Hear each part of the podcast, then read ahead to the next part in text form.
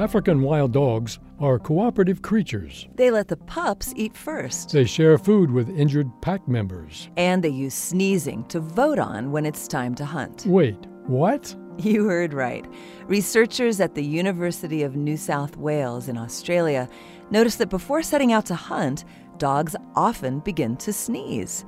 To investigate, they followed five packs in Botswana and noted the dogs' behavior before they went hunting.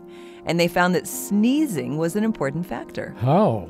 Well, first, to be clear, sneezing wasn't the only factor. It also mattered how many times the dogs rallied or transitioned from resting to getting ready to hunt.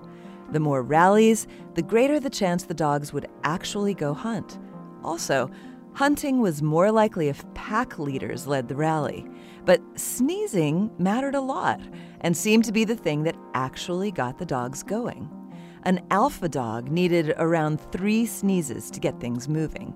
Dogs lower in the pecking order needed around 10 sneezes to initiate a hunt. Is sneezing a way for the dogs to show they're hungry? Maybe. It could also be a sign of how many dogs are ready and willing to go. In any case, African dogs are not alone. Other animals, including bees, meerkats, some monkeys, and mountain gorillas, communicate a willingness to get going. Interesting.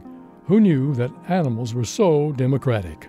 This moment of science comes from Indiana University. There are hundreds more moments of science on our website at a momentofscience.org, where you can also view videos and sign up for podcasts. I'm Don Glass. And I'm Yael Ksander.